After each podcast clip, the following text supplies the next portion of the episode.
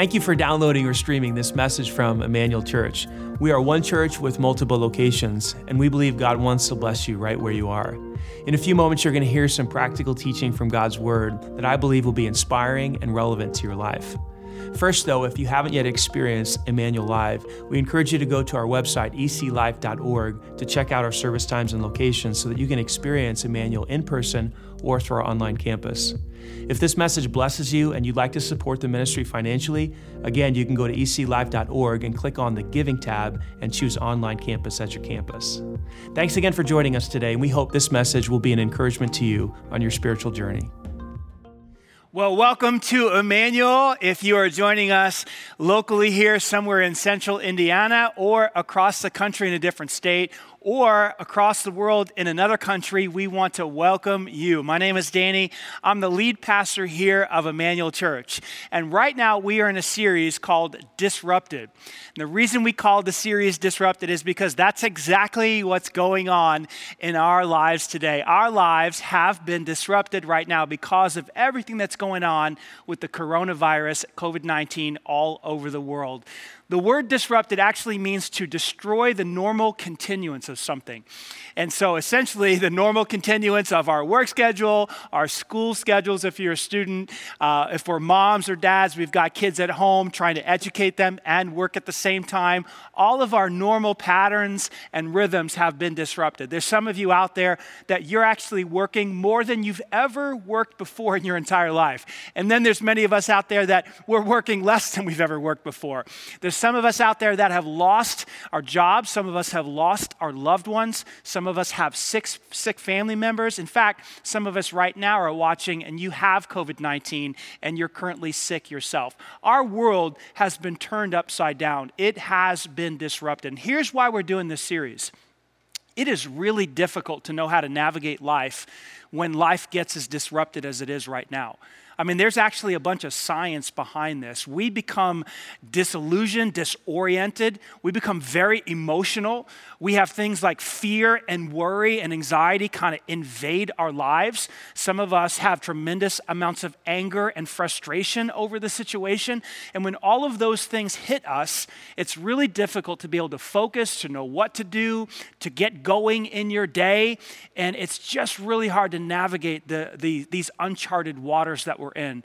I was on a, a Zoom call this week uh, with a man named uh, Henry Cloud, Dr. Henry Cloud. He's, a, he's an author, probably most well known for his book on, uh, called Boundaries. He's written many other books and I, was, I happened to be on this call with a bunch of other pastors. He was just trying to coach us on how to navigate uh, leadership in, in, our current uh, situation.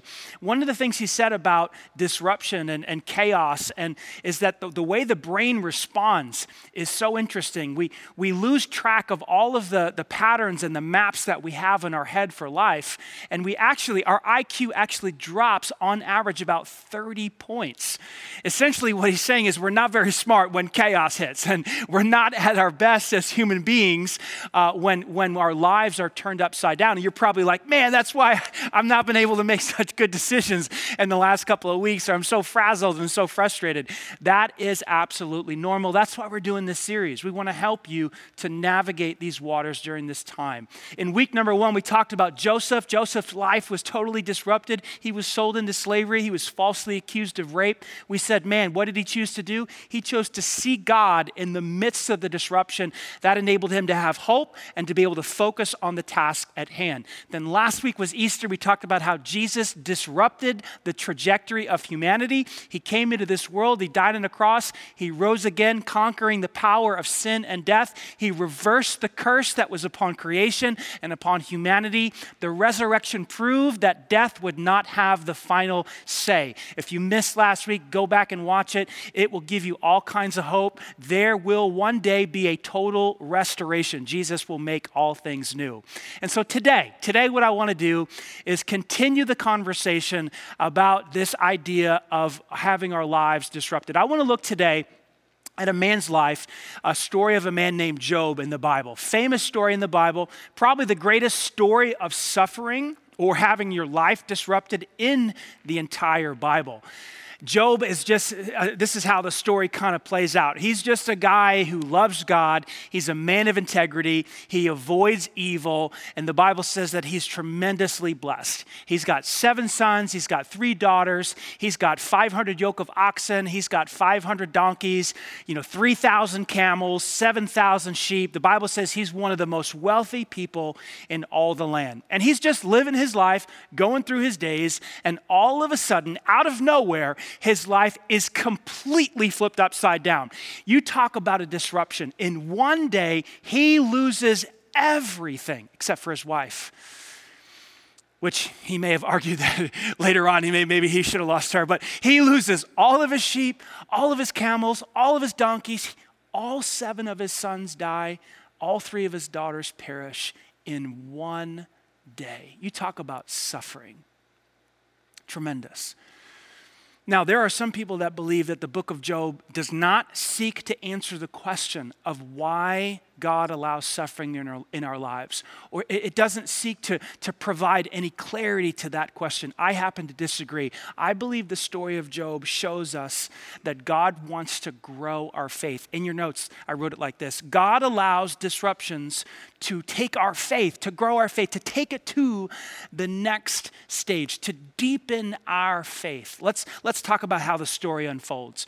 God and Satan are in heaven. Satan, the word Satan, it's the Hebrew as the, it stands for accuser. So Satan's job in heaven is to accuse God's people on earth. So they're having a conversation in heaven, and God says to, to Satan, Have you considered my servant Job? He's blameless, he's a man of integrity, he loves me, he turns away from evil. And you know what Satan's response is? Satan says, Oh, you know why, you know why Job loves you so much? You know why he, he's so dedicated to you? It's because you take care of him. He's healthy. Look, he's blessed. He's rich. He's got money. That's the only reason that he loves you. But if you would just touch his life, look what it says in verse 11. But reach out and take away everything he has, and he will surely curse you to your face.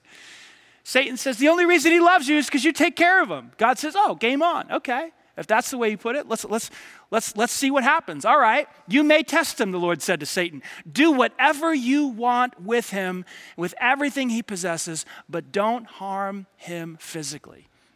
And so Satan goes on this rampage and you know, takes everything away from Job. Why does he do this? What's the point of it? Disruptions are actually designed to deepen our faith. Here's how it works with you and I there are different stages of faith. There's essentially three stages of faith. If you want to think about it in terms of a pyramid, there's deal making faith, that's at the bottom of the pyramid. Then above that, I'll explain what each one of these means. Then above that is this idea of trusting faith. And then above that, at the top of the pyramid, is this thing called complete faith.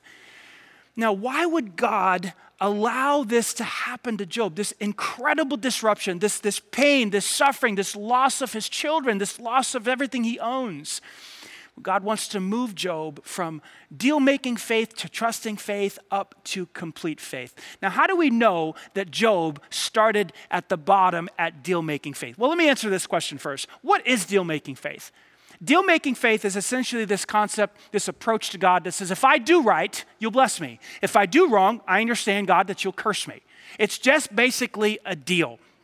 This is where Job is. How do we know Job has made a deal with God? Well, it's revealed in chapter one. Job's sons and daughters, they really like to have a good time, and sometimes they would throw these parties for their friends and themselves, and, and sometimes they would last for days. And this really concerned Job. He felt like, man, this might be breaking the deal. God might re- uh, remove his protection, uh, his blessing from my life if my kids sin. So look what it says in verse 5.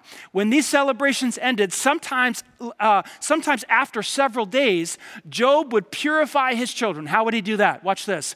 He would get up early in the morning and offer a burnt offering for each of them, one sheep for every kid. That's 10 sheep that he would kill for as a burnt offering for his kids' sins. This is what he was thinking. For Job said to himself, Perhaps my children have sinned and have cursed God in their hearts. This was Job's, watch this, regular practice. Job's mentality was simple My kids might have turned from God. They might have just cursed him in their hearts. They might have just gone off the deep end. I have to make sure that we keep this deal. So let me go make an offering. Job did this all the time for himself and for his children. What is this? This is a deal. This is a deal making faith. That God, if I do right, you'll bless me. If I do wrong, you'll curse me. Let me make sure I keep this deal going. Now, let me just say this this is not a terrible place to be. This is still faith. This deal making faith is better than having no faith at all. It's kind of, if you compare it to like video games, it's kind of like Madden. And I'm not a big Madden player, but I know there are different levels. It's kind of like the rookie level. Then you move, then you have the pro level, then the all pro level, then the all Madden level, right? Well, this is kind of the, this deal making faith is kind of the rookie faith. It's where you enter into the game. The only problem with, actually, there are several problems with deal making faith. Let me talk about a few of them. The first one is you're going to blow the deal. it's frustrating because you will sin. I will sin. We will break the rules. And not only are we going to do it once or twice, we're going to do it a lot. And so if we stay in this deal making phase of faith with God, this, this stage of faith, guess what? We're going to live constant, in constant fear. Oh my gosh, you know, did, did I break the deal? Is God going to remove his favor from my life? Am I going to be cursed now? Like, what's going to happen? And, and if you stay there too long, guess what ends up happening? You get frustrated, you get defeated, you, com- you become exhausted. You might even walk away from church or God or walk away from faith altogether because you cannot keep your end of the deal and you constantly live in fear and it's exhausting. So we got to move out of this first stage of deal making faith for that reason, but not only for that reason. Sometimes God allows pain into our lives for another purpose, for a higher purpose. It's not because you broke the rules, it's not because you didn't keep your end of the deal. It's because God might want to do something different in your life and He's going to use pain to do it. This is the story of Lazarus. Mary and Martha are so distraught. Their brother has died. They said to Jesus when he showed up, If you would have been here, my brother wouldn't have died. But Jesus said, Listen, he had to die in order to show the glory of God so that people would believe. Sometimes there's a higher purpose to pain, and it's not because you broke broke the rules or broke the deal. But if we stay in the deal making faith, we never see those other reasons. And we just become frustrated and confused and disillusioned with God and even angry and sometimes even bitter towards God.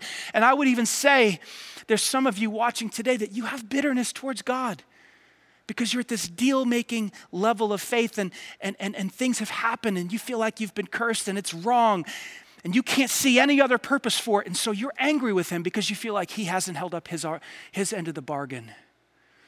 You know why else we need to move out of this deal making faith, this, this stage of faith? Is because, quite literally, evil people prosper.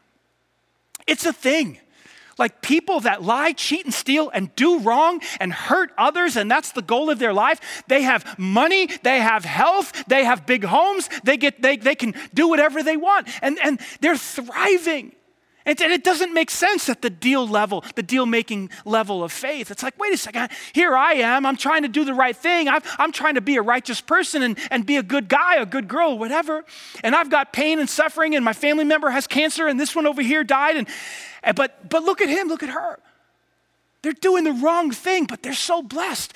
Listen, if you stay at the deal making stage of faith, that's confusing. It's frustrating. It's exasperating. This is where the psalmist was in Psalm 73. He's looking around at evil people prospering. Then he looks at his own life and he's got pain everywhere and he's trying to do the right thing. Listen to his heart. In Psalm 73, did I keep my heart pure for nothing? Did I keep myself innocent for no reason? Why is he saying that? The reason he's saying that is just like, this isn't paying off. I'm trying to be godly. I'm trying to be a good person. These, these people over here are clearly evil. They're prospering, and I feel cursed. What's the point? Do you see the reason why we need to move out of the deal making stage, even though it's not terrible? It's better than no faith at all. We cannot stay there. And so Job is at stage one and God wants to move him. How's he going to move him? He's going to disrupt that. He's going to thwart the deal. He's going to say no deal. And he's going to cause pain and hardship in our life sometimes to break us out of this first stage of faith. He wants to take us to the second stage. And that second stage in your pyramid is trusting God. We got to move to the second stage of trusting in God. God will use disruptions. I wrote it like this in your notes. Disruptions will actually move us to put to actually trust God. You see, in stage 1, the focus is really on yourself. If I do right, God will bless me. If I do wrong, God will curse me. God is basically responding to you. Your faith is really, and I know it's hard to say this and it may be hard to even hear this, but your faith is really in yourself. Am I doing my part? Did I keep my end of the deal? Because if I do, God will bless me. If I don't, God will curse me. The focus is on you. Well, this second level of faith, you move away from focusing on yourself towards God. God breaks the deal in stage one. He says, the deal is off. You're, you're not going to have pain. You don't have, you know, difficulty or disruption in your life because you broke the rules. You didn't keep the end of the deal. No, no, no. I love you, but there's still going to be pain in your life. And there's another purpose for it. And this second level of faith, the focus moves away from you to God. It's like, God, I know in my heart I didn't curse you. I know in my heart I didn't break the rules. I know there's nothing inside of me that intentionally wants to do evil. So there must be some other reason for this. I don't know what it is. But I'm going to put my trust in you because I believe that you are good and I believe that you're sovereign. I believe you have a plan. I believe that you care for me. I don't understand it. I don't have all the answers, but I'm going to trust in you. This is where Job got to in level two of trusting God. Job's friends, if you know the story of Job, if you've read it, he's got these three friends and they come at him from level one, the deal making faith. They're like, Job, man, the reason that God would allow something like this to happen to somebody is because they sinned. Like you've clearly sinned. You're arrogant, you're prideful, you've done this, you've done. All you need to do is repent, repair the deal, and God will bless you again. And so they keep coming at him for three different cycles. His friends come at him and they make this simple argument. But Job knows it's not true. He knows in his heart that he hasn't sinned. He knows that in a sense he's, he's innocent. And so, guess what? In his mind, the deal is off. It's broken. God is not allowing this to happen to me because I've done something wrong. He says to his wife, Shall we take just the good from God and not the evil? He says, Naked I came into this world, naked I'm going to leave this world. Blessed be the name of the Lord. Listen to what Job says in Job chapter 13, verse 15. Though he slay me, seven sons, three daughters, 7,000 sheep, 3,000 camels, 500 oxen, 500 donkeys. He lost his physical health. He was covered from head to toe in boils. He's under physical pain, physical duress. He's lost everything. Though God slays me, yet will I trust in him. Level two is this concept of God, the focus is not on me anymore. My life is a mess. There's a huge disruption. The focus is now on you. I don't have all the answers. I don't know what's going on, but I trust in you. This is where we need to move. This is where God took Job away from deal making faith towards this trusting faith. Now, it might seem like, man, that's it. That's what that's good. As if I'm there, like, boy, if I could ever get there, that'd be awesome. Like, I'd be set. Isn't that the end? No, there's actually, there's actually one more level up from that. And the reason we need to move up to this idea of complete faith, we'll talk about that in just a second, is because if we stay in level two, we're gonna, we're gonna be complaining all the time even though in level two there's this concept that, okay, God, I trust you, there's still this, this, this, this zone or this, this part of us that does not like what's going on. And so we moan and we complain and we groan. And when you read the book of Job, and it's a long book, you should read it, you see that Job, in the mix of all these conversations that he's having with his friends, he's complaining and he's even making accusations against God and he's, he's falling into depression and he's cursing his birthday. In fact, let me, let me read you one section here in Job chapter 3 where Job is literally cursing the day he was born. Listen to these words in Job chapter 3. He says, Let the day of my birth be erased, and the night I was conceived. Let that day be turned to darkness. Let it, let it be lost even to God on high, and let no light shine on it. Let the darkness and utter gloom claim that day for its own. Let a black cloud overshadow it, and let darkness terrify it. Let the night be blotted off the calendar, never again to be counted among the days of the year, never again to appear among the months. Let that night be childless, he says. Let it have no joy. He's talking about his birthday. Let those who are experts at cursing, whose cursing could rouse Leviathan, curse that day. Let its morning stars remain dark. Let it, ho- let it hope for light, but only in vain. May it never see the morning light. Curse that day for failing to shut my mother's womb, for letting me be born to see all of this trouble. And then in verse 11, he says this Why wasn't I born dead? Why didn't I die as I came out from the womb? He's saying all this. And at the same time, he just said, Shall we receive from God only good and not evil? Naked I came into the world, naked, naked I'm gonna. He's saying all this while he's at level two, he's trusting God. See, I wrote it like this in, in, in, your notes. Like, level two says, we haven't lost our faith. Like, we believe in God and we trust in Him, but, but we don't like what God has allowed. Have you, have you been there? Are you there right now? You're a Christ follower, you trust in God, you believe in God, but man, you sure don't like this whole situation with stay at home orders and, and, and how are we going to pay the mortgage and someone lost their job and someone's sick. And we're just like, man, what's going on? We don't agree, maybe, with, or we disagree with the leadership, the government leadership, and the decisions they're making. We're complaining, we're moaning, we're groaning. It's not that we don't have faith, it's just that our faith is incomplete, our faith is still immature it's not at the highest level yet. We need to move to the next level, and the next level of faith is something called complete faith. If we're looking at our pyramid, we've got deal making faith, we've got trusting faith. We need to move to this concept of complete faith. Complete faith is a faith where we put all of the results, all of our lives in God's hands all of the outcomes and we say, it is going to be okay. Let me explain. Let me explain.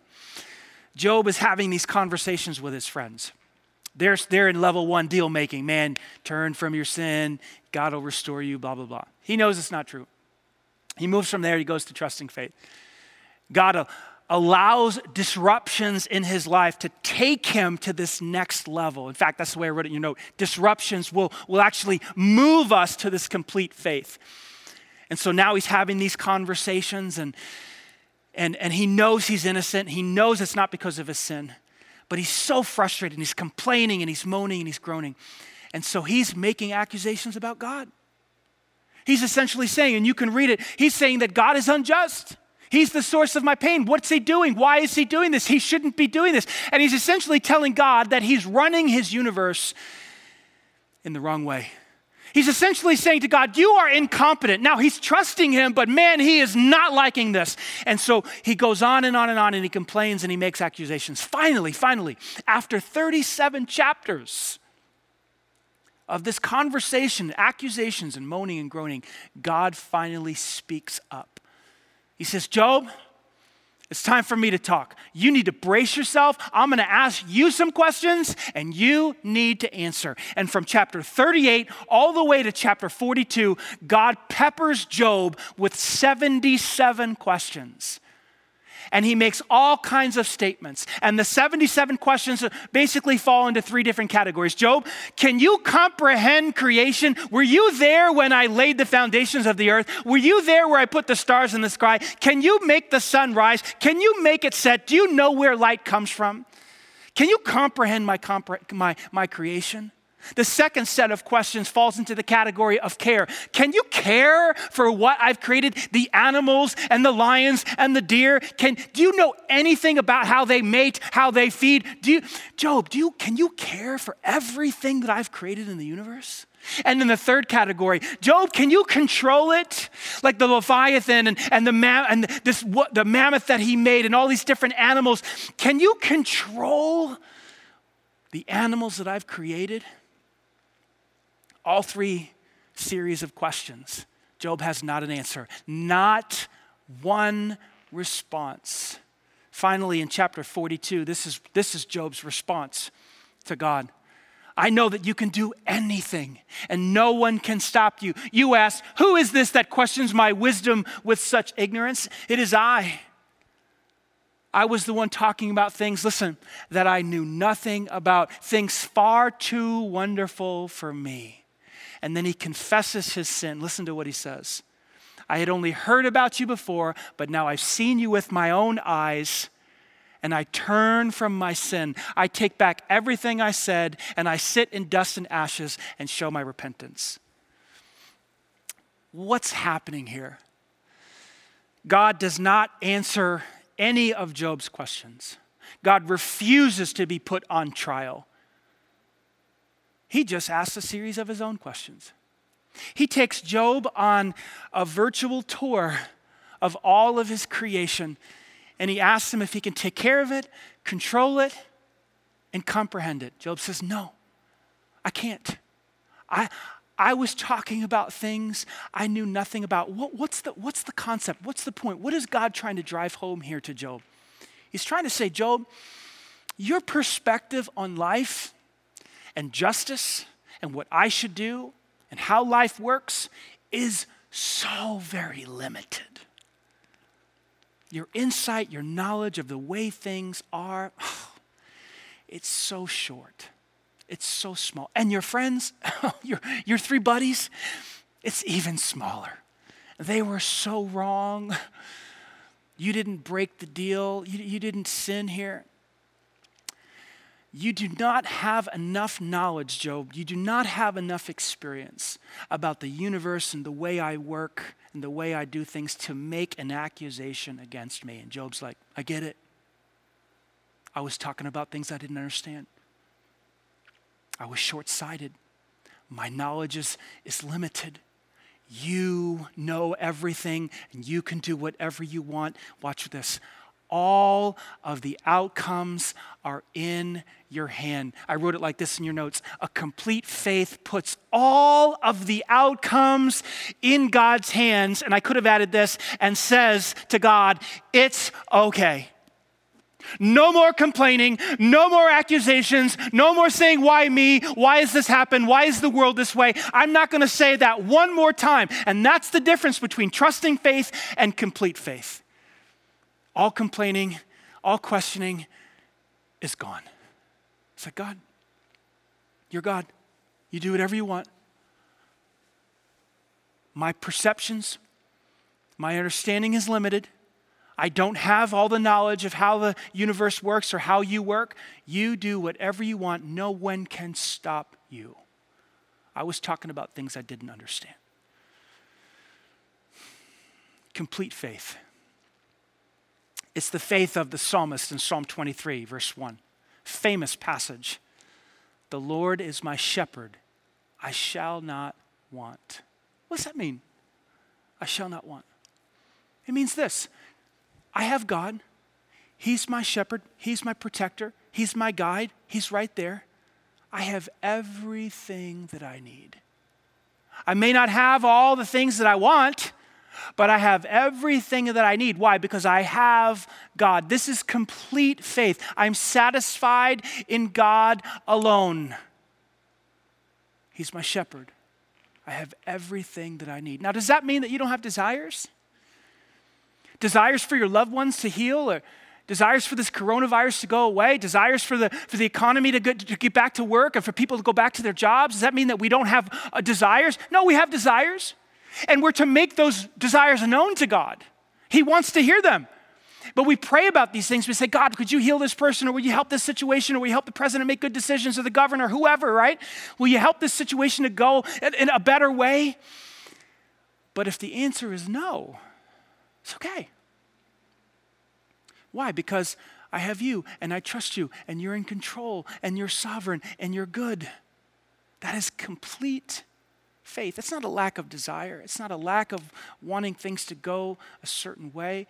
It's just if they don't, that's okay. That's a tough place to be. That is an incredibly mature faith. As your pastor, I would say to you if we were to look at this pyramid, if we were to look at it again at this top peak, there are days where I spend time here. There are many more days where I spend time here, to be honest. It's like, God, I, I, I love you, I trust you, but man, I'm frustrated. I wish things would have gone a different way. There are some days I'm back to here. It's like, come on. Here I am. I'm a pastor. I'm trying to do right. And, you know, could you at least send some more favor my way? Have you noticed the way I, I live? Uh, you know, like what gives? And then I bounce back up here and then I try to go. No one's going to get this perfect, but here's what's going to happen. Here's what's going to happen God will use disruptions to move you, to grow you in stages to a deeper, stronger faith. That's the context of our days. Can you see that? I see, when I see that, I'm like, okay. I can deal with difficulty much better because I know God is using difficulty, He's using disruptions to deepen my faith, to get me to that spot where Job was, where it's like, hey, you do whatever you want. Like, no one can stop your hand. You are sovereign. The Lord is my shepherd. I have everything that I need. Now, what's interesting about this story, if you've read the book of Job, you know how it ends. Because Job gets to this spot where he's not talking anymore, no more complaining, no more accusations to God. God blesses him. He gives him a double portion of sheep. He ends up with 14,000 sheep. He ends up with, with 6,000 camels, a 1,000 yoke of oxen, a 1,000 donkeys. He's twice as rich as he was when the story began. On top of that, God gave him back seven more sons and three more daughters. He gets 10 children back. He's entirely blessed. What does this mean? What are we to take from this, the, the way the story ends, the way the story lands? Is that going to happen to us? We're going to receive twice as much money or twice the blessing? Not necessarily. At least not in that way. Maybe in that way, but there's no guarantee of that. What I can tell you is that you will be blessed. The way Psalm 23 ends starts by saying, The Lord is my shepherd, I shall not want. Do you know the way that it ends? A lot of us don't focus on the last verse of Psalm 23 it says, Surely goodness and mercy shall follow me all the days of my life, and I will dwell in the house of the Lord forever. Goodness and mercy shall follow you, shall follow me as we trust Him.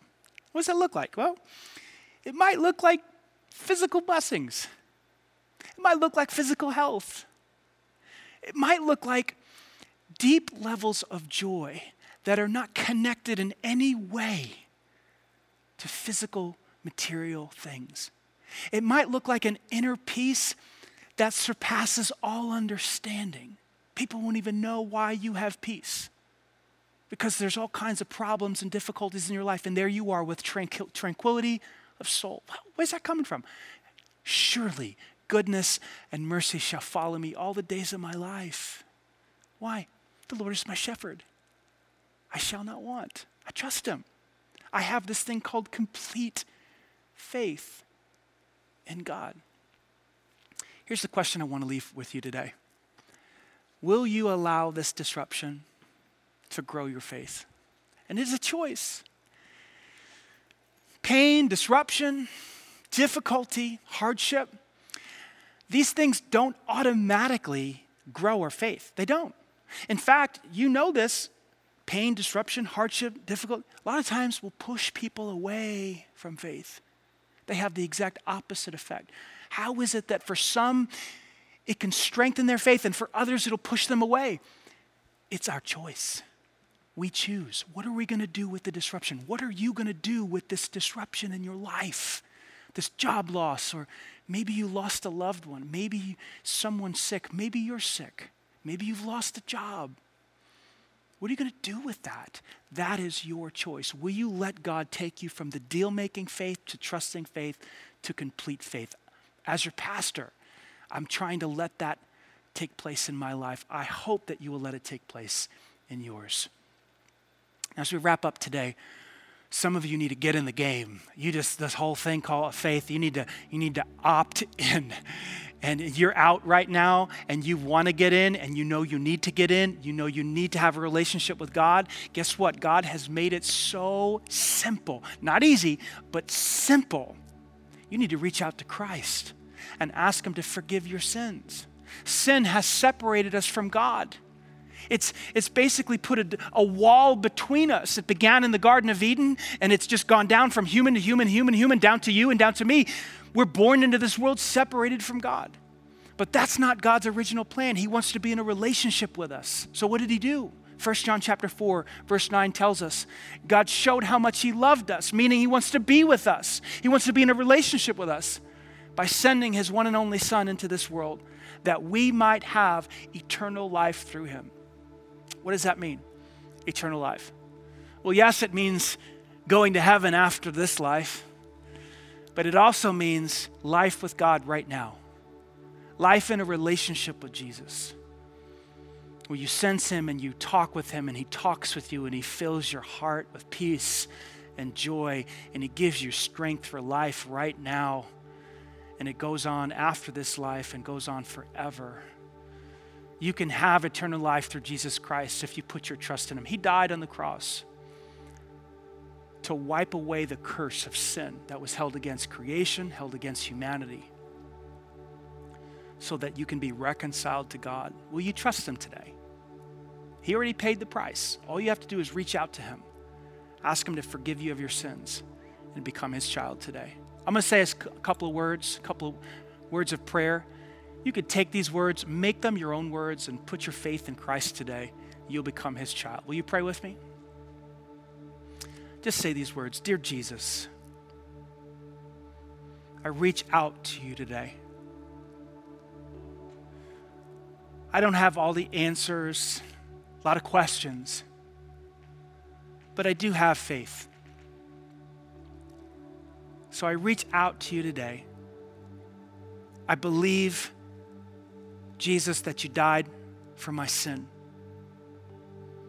You paid the penalty to wash away all my wrongdoing, my lies, my selfishness, my cheating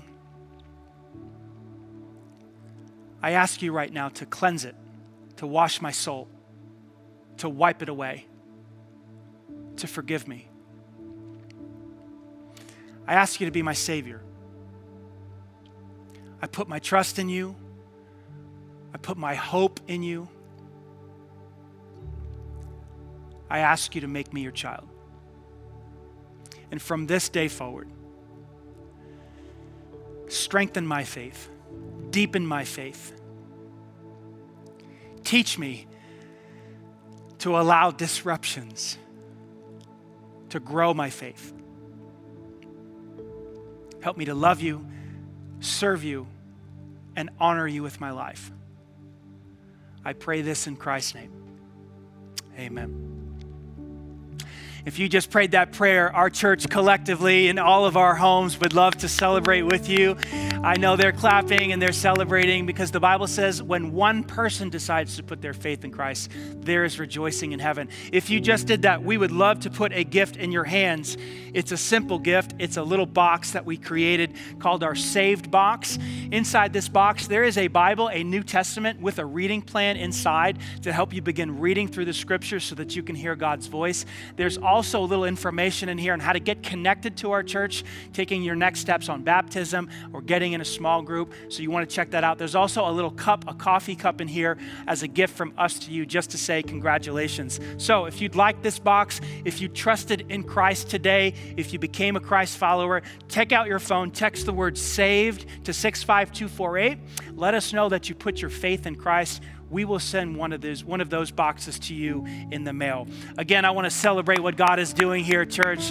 God is on the move. We have last week we saw 96 people put their faith in Christ in one week on Easter weekend. God is working powerfully. People are more aware spiritually now because of everything that's going on in our world with this coronavirus. They're, they're opening up spiritually. I want to encourage you next week, invite your friends to tune in to YouTube, to tune into this channel, whether you're watching on Facebook or whatever, wherever you're watching. Invite them to join you. They need hope, they need forgiveness, they need understanding and clarity about life. Help them to join in and our discussion on disruption. I'm going to pray for us and then we'll, we'll be dismissed. Father, thank you so much for the story of Job. It's a tough story, it's a hard story you do allow pain. You do allow lots of pain and disruption for now. But you don't waste it. You have a purpose behind it. You want to teach us about yourself. You want to deepen our faith. You want to grow our faith. Help us to, to make the choice to work with you and allow this, the disruptions in our life to grow us in a deeper understanding of who you are in a deeper trust in who you are. A complete faith. We love you. It's in Jesus' name we pray. Amen. I want to hand things off right now to our team for the post show. God bless you guys. Invite your friends to tune in next week.